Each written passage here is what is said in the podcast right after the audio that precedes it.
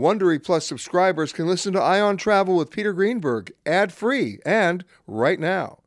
Join Wondery Plus in the Wondery app or on Apple Podcasts. This spring, if you'd rather spend time enjoying your lawn instead of trying to keep it alive, there's good news. TruGreen is the easiest and most affordable way to get a beautiful lawn. All you have to do is water and mow, and they'll do the rest. Weed control, fertilization, aeration, and even some things you might not even think of. They'll do all of it, while you can do literally anything else. With TruGreen, you can have your lawn looking as good as a putting green. That's not hyperbole. TruGreen is the official lawn care treatment provider of the PGA Tour. TruGreen offers a satisfaction guarantee, and they have a verified best price promise, which guarantees you the lowest price with no compromise on quality. You do you. Let TruGreen do your lawn care. Visit trugreen.com to get the best lawn at the best price with the best people guaranteed.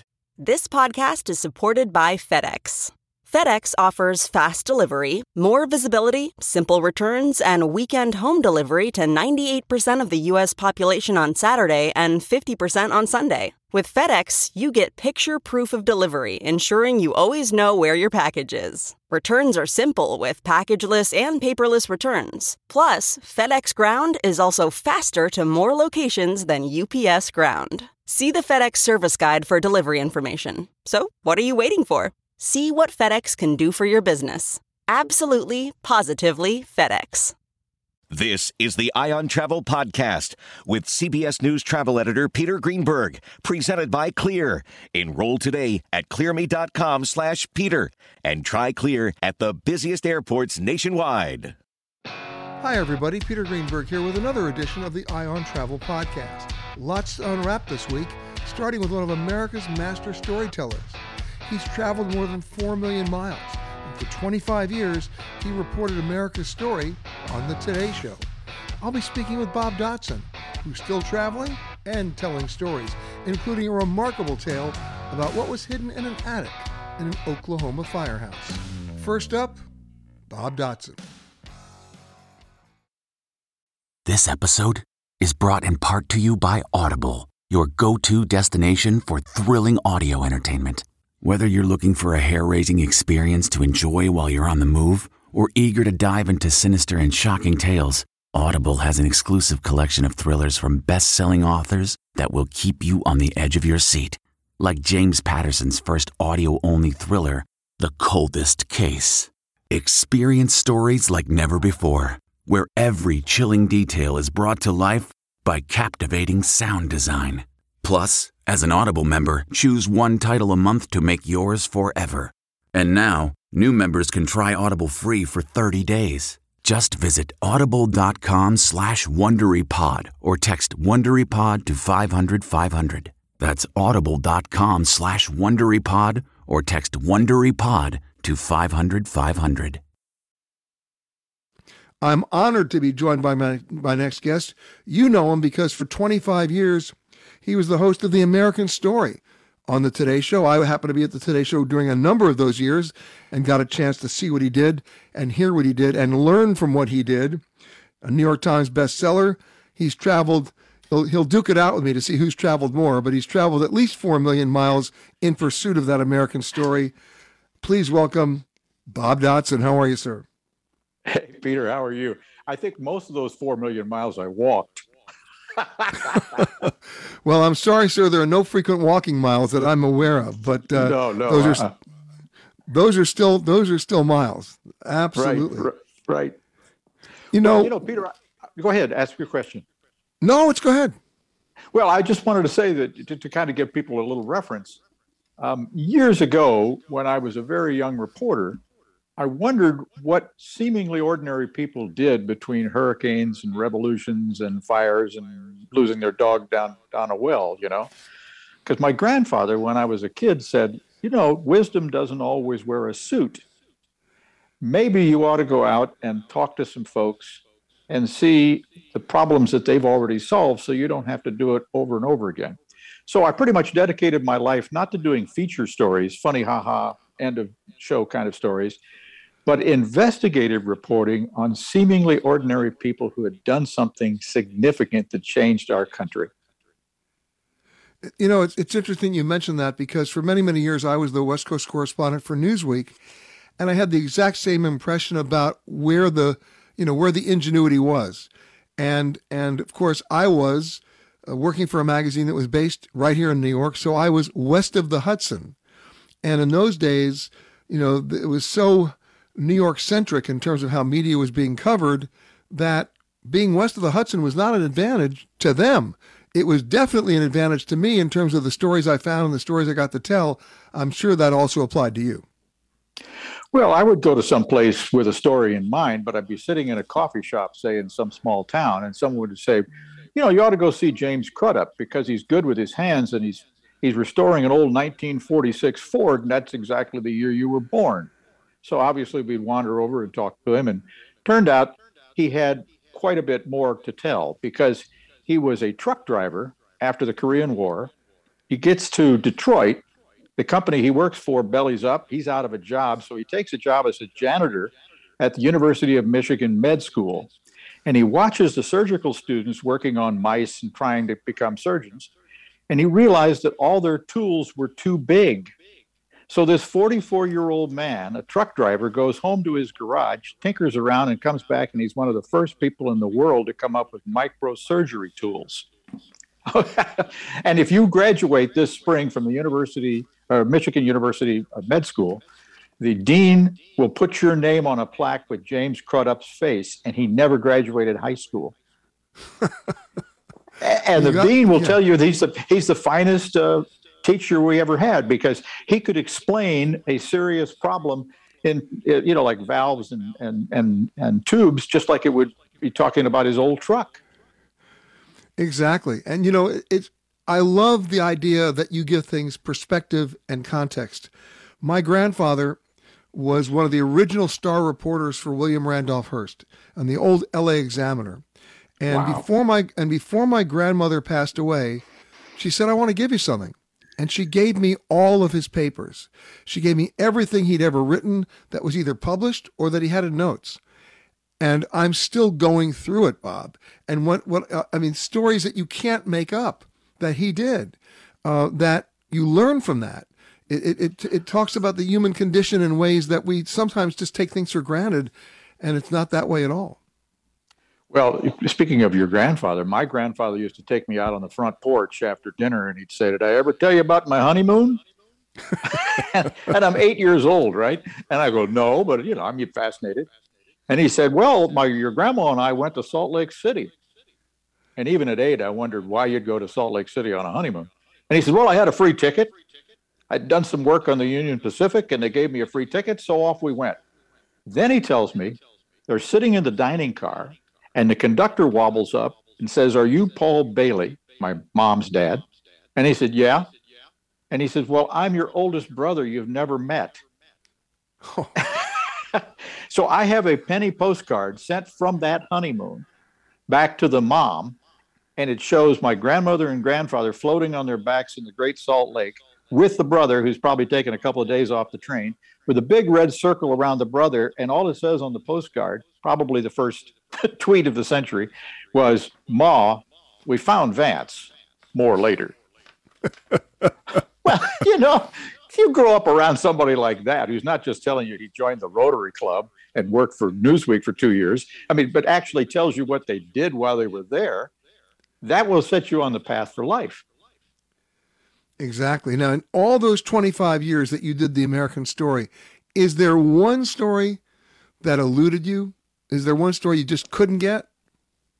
Oh yeah, there was one. There was a guy that uh, he was kind of like one of the very first environmentalists, and he grew up in one of those smelter camps outside uh, in Utah, uh, outside I believe it was pretty close to Salt Lake City. But he would sneak over the fence at night and carry trees, saplings, and climb up to the side of the mountain and plant the trees. He did this for almost 20 years without ever being noticed. And then eventually, some of the people who work there, I mean, it, it, it seems so strange today because we we talk about the environment and climate change so much, but in those days, uh, it was kind of like you, you afraid you, you would get thrown out of town because he was the son of, a, of a, a man and a woman who both worked at the smelter camp.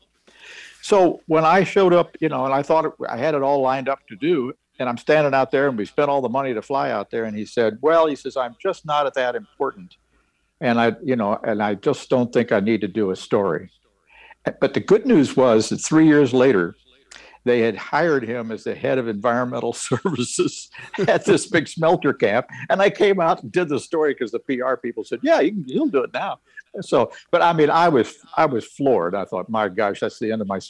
Because my grandmother, for instance, she was she was a little uh, nonplussed by the fact that I got into journalism. She thought I would get a real job, you know. And so when I first first she first was able to see something I did on the Today Show, I called her up and I said, "Did you see it?" Well, yeah. And I said, "Well, what'd you think?" And there was a long pause, and she said, "Bobby, you ought to learn a trade. they well, are not my- going to keep paying you." well, my mother was someone who watched me on the Today Show, but she was incapable of giving a compliment without a comma. And what I mean by that is she would she would I, I, she'd call me after the show and said, I said, well, how how'd I do? She said, well, you did great. Here comes the comma. You did great, but uh, I didn't like your shirt. So you, you, you, you could never get you could never get 100% buy-in here on that. Right. But right. But you know, part of the process of storytelling is actually following the story and and and taking it wherever it takes you. Uh, first, you got to find it. One of the things I want to talk to you about is a discovery that you made about an old cameraman. I believe it was in Oklahoma, uh, yep. Back in ni- 1905. Uh, yes. that that that he did shoot. I mean, all of his pictures from 1905 to 1945, and what was in that footage. Bob, I was fascinated by a story you you just posted just the other day about. I think it was an NBC cameraman back in Oklahoma City who who shot stuff between 1905 and 1945, and nobody had seen it until you saw it. Well, I was a young reporter, and there was a, a fire station in Stillwater, Oklahoma, where Oklahoma State University is. It was being torn down. And the fire chief called me up because I'd done a story on him a couple days before. And he said, We found something in the attic. Would you come and take a look? So I went there and I looked at it, and it was all these old reels of film. And it was nitrate based film, which means it's highly explosive, not like the more modern film, right? So we looked at it and we figured out that it had been stashed there by an early day Pathé newsreel photographer who started working in 1904 in Oklahoma. And in back in those days, they would have like a a movie, and then before that, they'd have like a newsreel, which would be like the evening news, right? So this guy shot stuff all around Oklahoma, but the stuff that was stored in the old fire station, and by the way, we figured it was stored there since it was highly explosive because we figured if it blew up, you know, they would have the hoses and put it out. but it, so, at any rate, we took a look at it. We sent it all out to Hollywood. We got a little money from the Historical Society, from the television stations and the universities and whatever. And we came back with all this treasure trove of, of footage. Now, it wasn't what you thought because the stuff he could sell to New York, he sent to New York. But back in 1920, say, for instance, the kind of stuff you would sell out of Oklahoma would be video of uh, oil wells or women in you know beauty contests and Indians with uh, you know feathers in their hair. Well, this is what Benny Kent shot. He shot women in three-piece suits running businesses. The same with Native Americans. He went to the 28 all African American towns in Oklahoma that had been settled by former slaves who went west. And even though he couldn't sell it, he shot it anyway because he was curious and he was a storyteller. So he saved that up in the attic of the fire department. Eventually, I ended up using that for a number of documentaries, including one which is in the Smithsonian called Through the Looking Glass Darkly, because he had footage of black cowboys and black Native Americans. They were all interactive. In fact, you can win a bar bet, folks. If you if you go on a vacation and you ask what's the most diverse state in the union, most of your friends will say California or New York or something like that. But it's not, it's Oklahoma. And the reason for that is that they had 11 free land runs between 1889 and about two years before statehood in 1907. And so if you couldn't afford a, a, home, you know, in Nebraska, you lined up, they fired off a shot, you went in and you staked it out. Now, in addition to that, they had 131 native tribes who they had pushed in to Oklahoma Territory, and in those days they called it Indian Territory.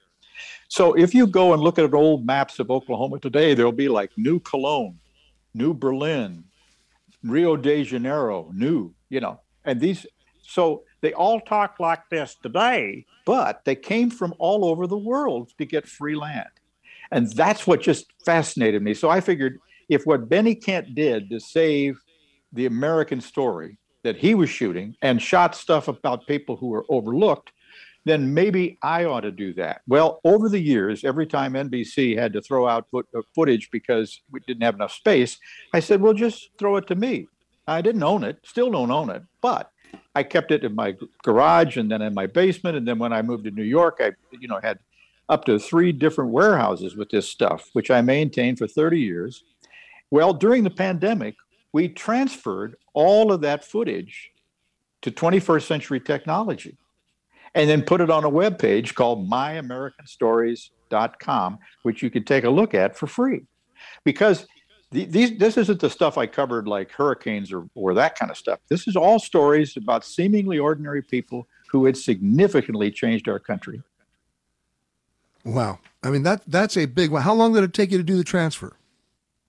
Uh, oh, Jesus. the hardest part, it's about a year. Uh, but and I mean year with me doing nothing because I'm you know semi-retired.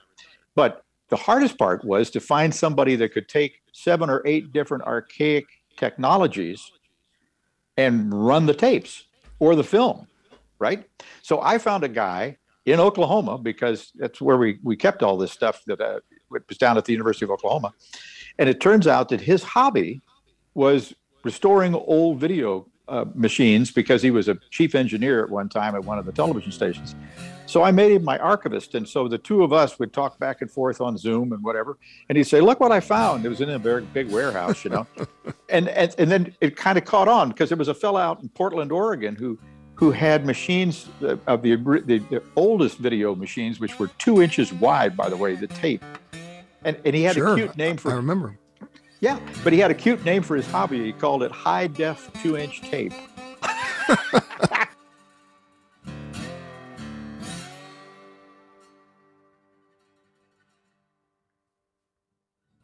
My thanks to Bob. I've always been fascinated about the power of airline frequent flyer programs and the seductive lure of miles. But there are few places where that power is more intensely displayed than when relationships end, marriages are dissolved, and there's a fight between husbands and wives or partners over assets. Who gets the kids? Who gets the house? The pets? And then, who gets the mileage? Sometimes it gets even crazier, as with the story of Robert De Niro and the missing 7 million Delta Sky Miles. Gary Leff, who's the founder of ViewFromTheWing.com, has the story.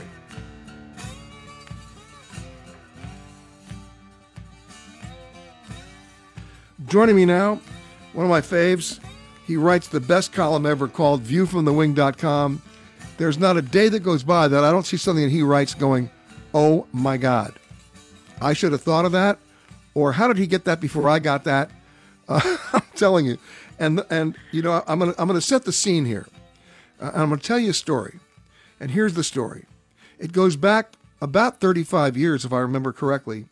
There was a professor at Stanford and he was a model professor, a father, a husband, had two kids, was a little league coach when he wasn't teaching, and uh, one small detail he neglected to tell his wife.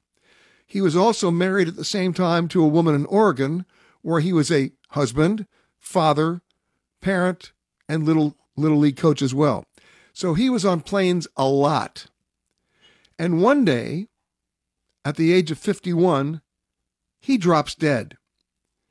And at his funeral, uh, that's when the, the first wife discovers there's an entire other wife with an entire set of kids and another t- an entire different lifestyle. And the media picks up on this, and the press asks the first wife, Oh my God, this is so terrible. You never knew. What's your reaction to this? And she says, I just want his mileage. Well, that gives you the power of the frequent flyer programs and in many divorce cases, you know, they're not just fighting over custody of the kids, they're not just fighting over custody of the pet or the real estate assets or somebody's favorite painting.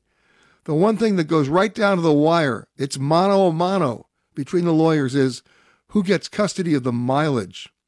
Well, an interesting story that my next guest just did. And by the way, his name is Gary Leff, and the name of his website is viewfromthewing.com. Interesting story about mileage, but told through an entire different lens. Yes, there's another court case involved, but this one involves Robert De Niro and 7 million Delta Sky Miles. Gary Leff, please tell the story.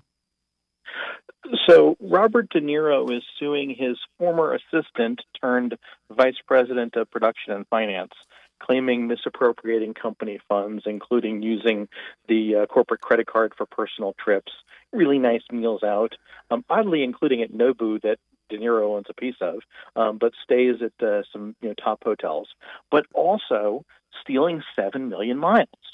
Now, according to the suit, apparently these were 7 million Delta Sky miles. Although I'm actually a little bit skeptical because every time I've ever uh, dealt with lawyers and been an expert witness in, you know, in uh, cases around frequent flyer miles, um, the lawyers never know what they're talking about. Um, but what's claimed is that uh, the assistant took 3 million miles for personal use and then transferred 4.5 million into her own account. And that's what makes me skeptical that we're talking about Delta miles actually here, because Delta only lets you transfer 150,000 miles per year out of an account. She worked for him since 2008, and um, you know this would take 30 years to transfer out as many as supposedly were. So my guess is we're actually talking about American Express membership rewards points and that uh, three million were used to book tickets directly, and that perhaps four and a half million were transferred to her Delta Sky Miles uh, account. Uh, now, either way, the interesting thing is that De Niro is valuing these miles at 4.3 cents apiece. He claims that the 7 million miles are worth $300,000. Now, if these are Sky Miles, that's exaggerating by about a factor of four.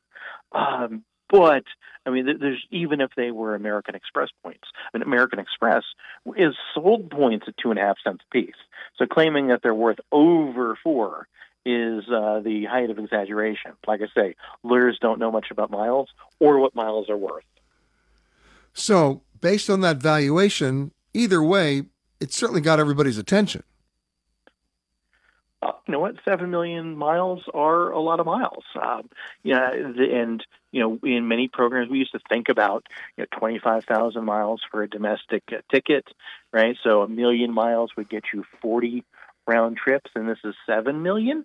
Uh, now, I, I think that these days, seven million Delta Sky miles gets you from you know Atlanta to Los Angeles one way, but it's still uh, it's still a lot of miles.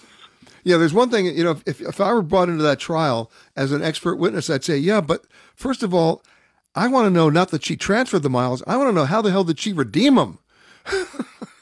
I mean, uh, uh, I mean, I mean, Delta doesn't make it easy to redeem miles. I have to tell you. Well, they, they do. It just takes seven million if you want to redeem. That's the problem. uh, and maybe my point why, exactly. Maybe that's maybe that's why De Niro is mad. He, ready to lose all seven million. Exactly. Well, listen. Let's trans. Let's let's segue from that into a story on mileage itself, because as you know, you and I both reported this during the pandemic. The airlines were trying to raise capital as much as they could, and they valued. Get back to the valuation again. They valued their frequent flyer programs as as high as thirty billion dollars, and they were able to generate they basically mortgaged American Delta and United mortgaged their programs for between t- six and ten billion dollars each, which proves that the the frequent flyer programs actually make more money than the airlines themselves. So that's a very interesting uh, you know revelation. But it gets interesting because now they've got this debt. They've got to basically service this debt. Will 2022 be the year that the airlines seriously devalue miles? You know, I don't think 2022 is when miles are going to be uniquely devalued. Uh, so, to, to your point, frequent flyer programs have been a huge driver of revenue to airlines. The way that I often put this out is that at most companies, marketing is an expense line. For the airlines, it's actually a profit center. And they you know, sell miles to the banks, they sell miles to other partners who use them to convince you to use their products and they you know print these miles for, uh, for and take in more than it costs them to to redeem them. And of course, they're in total control of the cost of redemption and how you can use their points. And we've seen devaluations during the pandemic. Uh, you know, Southwest across the board, and you just spend their points um, based on the cost of a ticket, and each point became worth about 6% less um, when nobody was looking. Uh, Delta raised the number of points it takes to redeem on partners uh, on their partner airlines twice during the pandemic, and United did that twice too. And these are cases where those two airlines have to pay their partners for the awards. They wanted to hold on to the cash, not not pay partners. And so we've seen some devaluation, but it hasn't been wholesale. And American Airlines has said, at least to me, uh, that they do not plan to uh, devalue their miles in 2022. Uh, so I don't think it's uh, that's about to happen. Now, as there's you know, massive amounts of leisure demand uh, to a lot of places, at least places that are open, um, you know, it becomes difficult to use your miles. Uh, but it's easy to use it to some other places.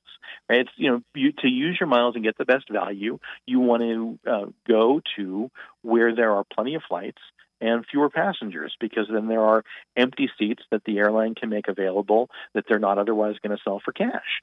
So exactly. going and where then, other yeah. people aren't. And then, of course, during the Uh, pandemic, the opportunities there are great if you if you plan properly and look 330 days out. You know, there was a time in the not too distant past where if I flew 2,400 miles from New York to Los Angeles, even on a discounted ticket, the least amount of miles I would earn would be 2,400 miles. Well, those days are gone. They've gone to a fare based system. So it's not how far you fly or how much you fly, it's how much you spend. And if I flew on that same discount ticket today from New York to LA, I would get a fraction of those 2,400 miles. In fact, one airline, Delta, said if I flew on their cheapest ticket, the basic economy ticket, I'd get no miles. So we're looking at a completely different approach to mileage, which, as Gary said in the last segment, the airlines are free to do under deregulation. No one can tell them how to manage their programs. The only thing I can tell you, and I think Gary would echo this, is the airlines can change the rules at any time for whatever reason. So holding on to your miles, you know, I, I, listen, I have trouble trusting the airlines as airlines. Why would I trust them as banks? Uh, you might want to be strategic here and look 330 days out and look for availability because the airlines are changing also the way you earn miles, right? Gary, you talk about what's going on at American. Well, uh, so there's two kinds of miles really. There's the miles that you earn that you then spend on a free trip, and then there's the points you earn that count towards your elite status. Frequent travelers who get better treatment, upgrades, uh, extra legroom coach seats, and those sorts of things. And American is going is now uh, beginning to recognize elite flyers, not just on how much they travel, but on how much they spend on the credit card, how much they purchase through the online shopping portal, uh, when they credit their rental cars to American Advantage, uh, and any number of other activities. And this really recognizes that what's profitable to American Airlines is somebody who engages with them in a variety of different ways, mostly through the mileage program. The least uh, uh, profitable thing that you can do with an airline is actually fly from one city to another. And that's why, you know, American, uh, through a non elite member, awards five redeemable frequent flyer uh, miles per uh, dollar spent um, and earns five points towards elite status uh, on those uh, tickets but you can earn you know 40 miles per dollar sending flowers through FTD at, at times. Uh, you can earn uh, you know 25 and 20 miles often through uh, buying something on their shopping portal. You earn things when you buy at Best Buy if you start at that shopping portal or or Target.com or Wine.com, and you know those activities have merchants buying miles from American, uh, and that is much higher margin activity. They want to really encourage people to do things like spend money on their co-brand credit card from Citi and Barclays because you're going to earn an elite mile per dollar spent on those credit cards, uh, just like you're earning uh, your redeemable miles. And so the passengers they want to be giving upgrades to are the ones that do those more profitable activities. Okay, you know what? I need a system. I need an app. I know there's an app that can track this for me because there's not a day that I don't get at least three offers for a credit card that's somehow, you know, affiliated with a mileage program or with points that can be redeemed.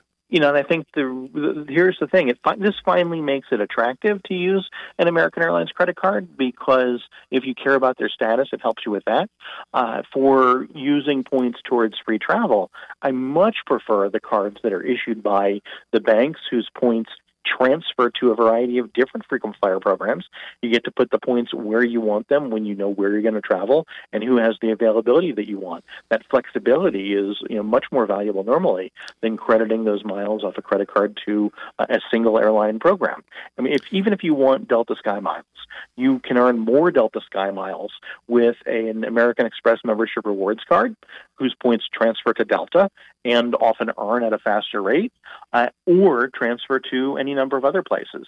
So normally, the airline credit card has sort of been surpassed in value to the consumer by these bank cards, um, and this is an interesting way of fighting back that makes uh, spend on an American Airlines credit card actually more interesting because it gets you to gold, platinum, you know, even executive platinum uh, status in a way that it didn't used to. And what about the cashback cards? Do they play into this? Well, you know, I think it's a really good uh, thing when you think about, say, a two percent cashback card that you know is easily available, Citi Double Cash, no annual fee uh, card as a ben- as a baseline. You know, if you're not willing to spend two cents to buy a frequent flyer mile, which frankly you shouldn't be, um, then you should not be earning one mile per dollar on an airline uh, credit card because you're buying that mile for two cents. The opportunity cost is that cash back. And frankly, for people who are only looking to spend your miles for you know, domestic travel in economy, you know, maybe a trip to Florida, right? You're going to be better off getting cash, spending the cash on the ticket that you want, not worrying about availability, or doing other things with the cash. And you know, cash can earn a rate of return. Uh, miles usually get less valuable. Although these days with inflation, maybe cash gets less valuable too. But uh, but the ability to earn that rate of return is you know is, is, something that the airlines don't generally offer. So I think that you know that the that the use case for the airline credit card is uh, where it helps towards status, which in American it does now more than the other airlines. Um, but where if you want international business class travel, um, you know airline miles and especially bank points that transfer to a bunch of different airlines uh, are what's going to get you that for the most value. We really need new phones. T-Mobile will cover the cost of four amazing new iPhone 15s, and each line is only $25 a month. New iPhone 15s? Only at T-Mobile get four iPhone 15s on us and four lines for 25 bucks per line per month with eligible trade-in when you switch. Minimum of four lines for $25 per line per month with auto pay discount using debit or bank account. $5 more per line without auto pay, plus taxes and fees. Phone fee at 24 monthly bill credits for well qualified customers. Contact us before canceling account to continue bill credits or credit stop and balance on required finance agreement due. $35 per line connection charge applies. Ctmobile.com. We all remember that Leonardo DiCaprio movie, right? Catch Me If You Can, uh, where he impersonated a Pan Am pilot. Well, this is a sort of an outgrowth of that, and uh, it involved a United Airlines flight attendant. Gary, tell me what happened. So there was a, a Brazilian man named uh, Ricardo Guedes who was born in 1972, and he really wanted to come to the U.S. and he uh, took on the name William Erickson Ladd, who was uh, somebody born in 1974 and sadly uh, who had died in a car accident four years later. He obtained a U.S. passport under the name uh, William Ladd, shortened it to Eric Ladd, and he became a, a United Airlines flight attendant where he worked for 23 years for the airline. He had to get a passport, renew it several times. Uh, he even used his uh, citizenship to obtain a residency permit for his uh, legal partner to come to the U.S. Now, I think that if you are living under an assumed name, it's probably not ideal to be applying to for additional identity documents to the government, to be bringing somebody into the country uh, that you're sponsoring, just coming into contact with the government a lot. And if you're a flight attendant, you do that. You go through known crew member lanes at the airport. You have to get vetted for security. And so when he went to have his passport renewed in 2020, uh, it triggered a fraud alert and investigators went and tracked down his real identity. They went to question the mother of the real Eric Ladd, which had to have been a really difficult conversation to hear that the child that she lost uh, when he was four uh, was somehow out there working for United Airlines. Well, they um, Eric Ladd uh, had had to provide his fingerprints to become a flight attendant.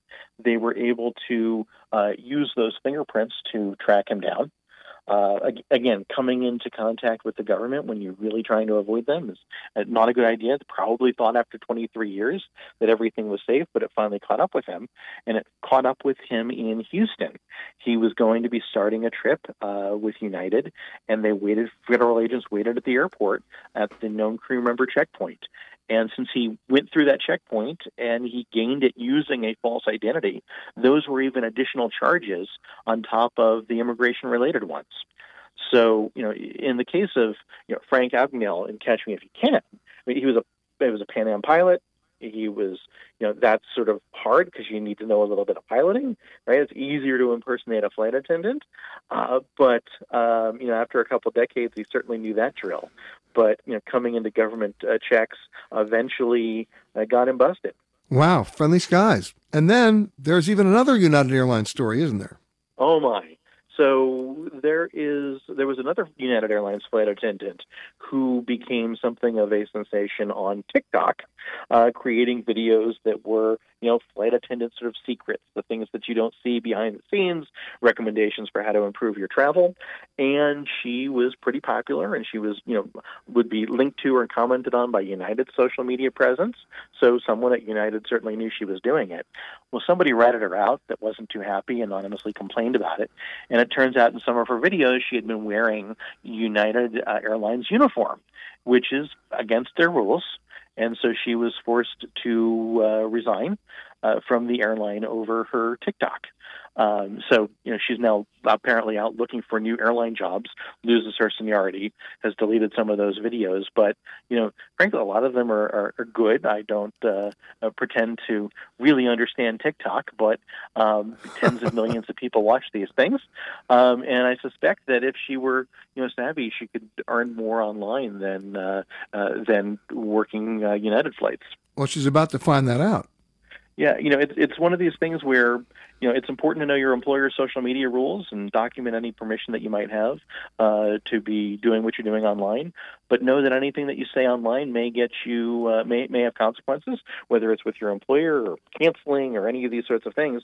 The you know the the personal and the professional boundaries aren't always clear, and even if uh, your most people do something that's against uh, your employer's rules, uh, that may work for a while until it doesn't. Just like uh, living under an assumed name may work for 23 years until yep. it doesn't. Well, I've got a surprise for you, Gary. I know this is radio, but I'm actually wearing a United Airlines uniform right this minute. I'm kidding. yes, but this is radio, so it won't get you fired from the airline. My thanks to Gary. I like to think of myself as a global road warrior. I pride myself on having been to 150 countries in the world. Impressive, right? Well, I'm not even close to Jessica Nabongo, who holds the title of the first black woman to travel to all 195 countries in the world. And she's got quite a few stories to tell about those journeys, not to mention a few surprises along the way.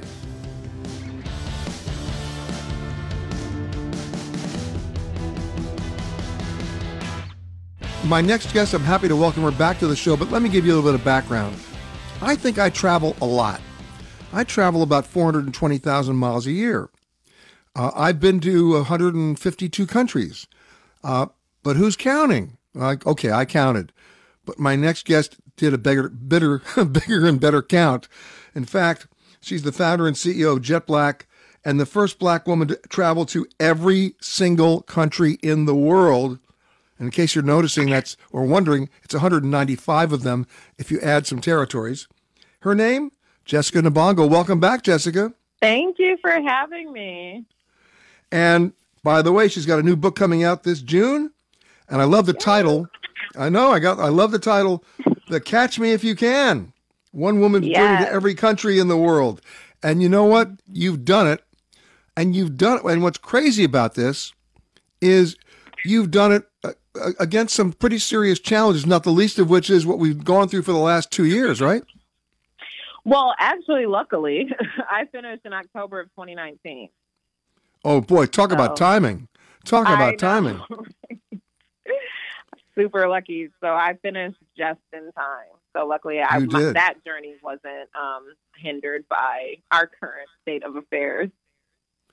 So 195 countries. That's really 193 countries by the UN count, plus two non-member states, the Holy See, of course, the yeah. Vatican, and the Palestinian territories. Uh, did you have a a game plan here, or were you were just going to go wherever you could get to at any particular time? Yeah, you know, because originally when I started traveling, it wasn't to specifically go to every country in the world. But when I was at country number 60, and I decided that I wanted to do every country in the world in a specific amount of time, then I became more strategic about it. Um, you know, so there were some challenges like visas didn't come on time. So, like I, I remember the last five countries I had. One was in South America. One was in two were in Africa. One was in the Middle East.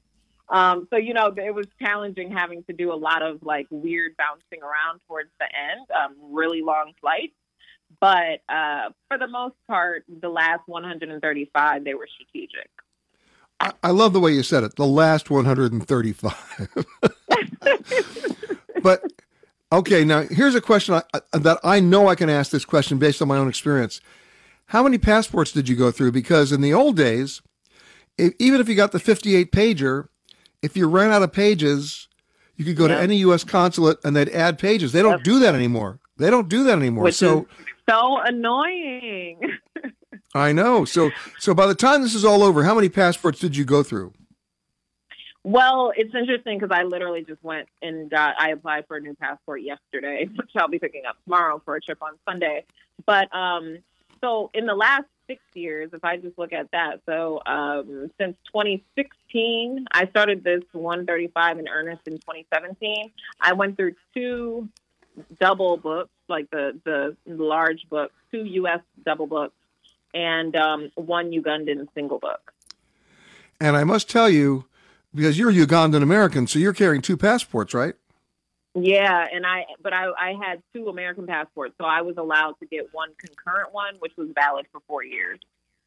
And by the way, people don't know this. I have the exact same thing. I have two passports because I go to I go between countries that don't like each other and it also allows me and it also allows me to keep one in, in, in the passport office to get a visa when I need it and still travel. Exactly. Yep, you know the exactly. deal.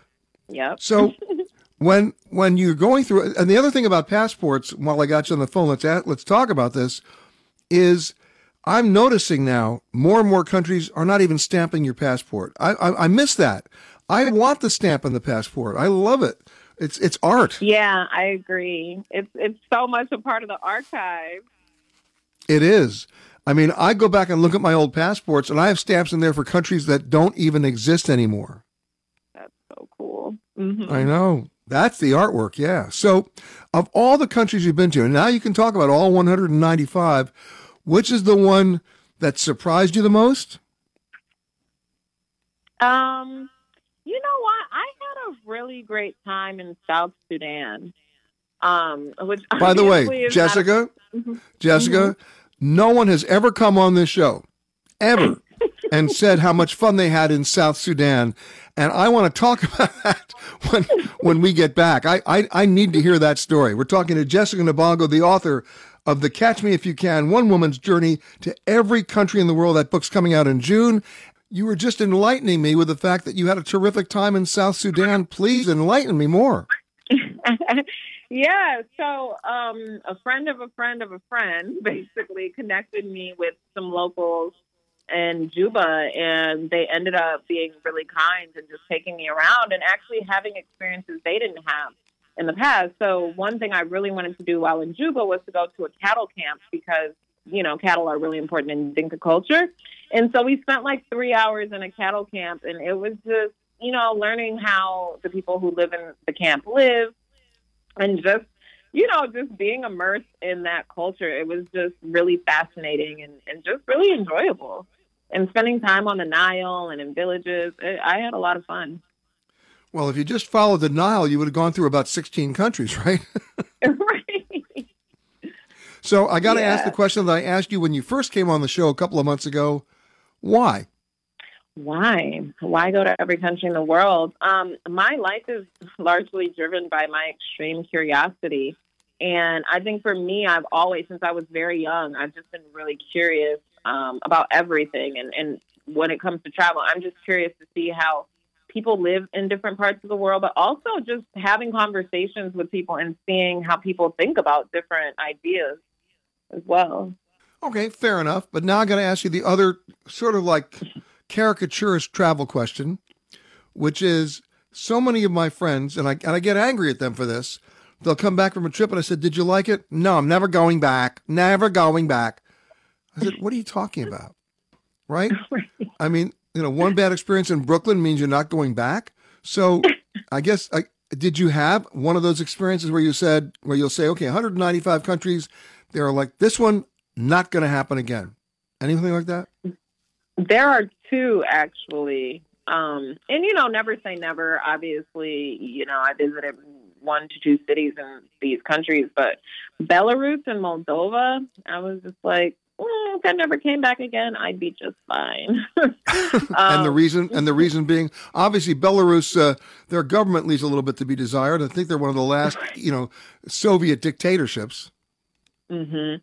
Yeah, you know, for me, it was it was the people. So so much of my view of the world and my travel is it's viewed through the lens of the people, and I just found that people were quite closed and a bit cold, and eh, somewhere a little bit racist. And you know, a lot of people will say, "Well, it's Eastern Europe," and I'm like, "No, we're not going to generalize the region because I love Serbia, I love um, uh, Croatia, like Macedonia. I had a great time there as well. So I've had really amazing adventures in Eastern Europe, but Moldova and Belarus just did not do it for me. Fine. and but and those really, the, those truly are the only two. All right, so let me flip it over now. Do the other fl- other side of this. What's the one country that you really weren't that interested in going to, but now you can't wait to go back to it? Ooh, um, probably Uzbekistan. Interesting so choice. I was, Why? I was traveling at a pretty rapid pace, and I wasn't actually like Googling everywhere that I was going. And so, you know, I had basic knowledge, a lot of understanding of like economic and political situations, but not so much sites. And so I didn't know like Samarkand and Uzbekistan was so colorful, and I'm really drawn to colorful places. So I fell in love with that and their textiles. Um, and it's the people were just so amazing. I we spent like five days there. I just had a wonderful time in the country, and really can't wait to get back. And the biggest surprise about Uzbekistan? Um, I think honestly, just uh, the people were just so joyful. Like we we had such an amazing time in the market in Tashkent, and no one spoke English, but we had so much fun with everybody. Um, just because everybody was like open and wanting to connect with us. So even though we all connect verbally, there was like an energy exchange, and we just had a really fun time with um, different characters in the market. Of course, I always tell people the best travel experiences I've ever had were when the plans didn't work, where you turned left Mhm. instead of turning right, and that's when you made a discovery of a lifetime. Give me an example of of when the pan, when Plan A didn't work. Oh, that's a good question. Well, a big one was Syria. Um, the time I was traveling to Syria, Americans weren't allowed entry, and uh, they denied me a visa on my Ugandan passport. And so, what I ended up doing, literally, this was like last minute, the day, the night before I was traveling, I found out I wouldn't be able to go to like Damascus. So I ended up going to Golan Heights, which is an Israeli occupied territory of Syria. And it was such an interesting and beautiful experience. My thanks to Jessica, to Gary Leff, and to Bob Dotson. And my thanks to you for listening to this Eye on Travel podcast. For more conversations with the world's leaders in travel, as well as answers to your travel questions, be sure to rate and review this podcast wherever you happen to listen to podcasts. And for all the breaking travel news around the globe, just log on to petergreenberg.com. Special thanks to our sponsors at Clear. Enroll in Clear at clearme.com slash Peter and zip through busy airports nationwide. If you like Eye on Travel with Peter Greenberg, you can listen early and ad-free right now by joining Wondery Plus in the Wondery app or on Apple Podcasts. Prime members can listen ad-free on Amazon Music. Before you go, tell us about yourself by filling out a short survey at wondery.com/survey. Look around. You can find cars like these on AutoTrader. New cars, used cars, electric cars, maybe even flying cars. Okay, no flying cars, but as soon as they get invented, they'll be on AutoTrader. Just you wait. Auto Trader. Hi, this is Jill Schlesinger, CBS News business analyst, certified financial planner, and host of the Money Watch podcast. This is the show where your money is not scary and it's not boring. It is a show that's all about you.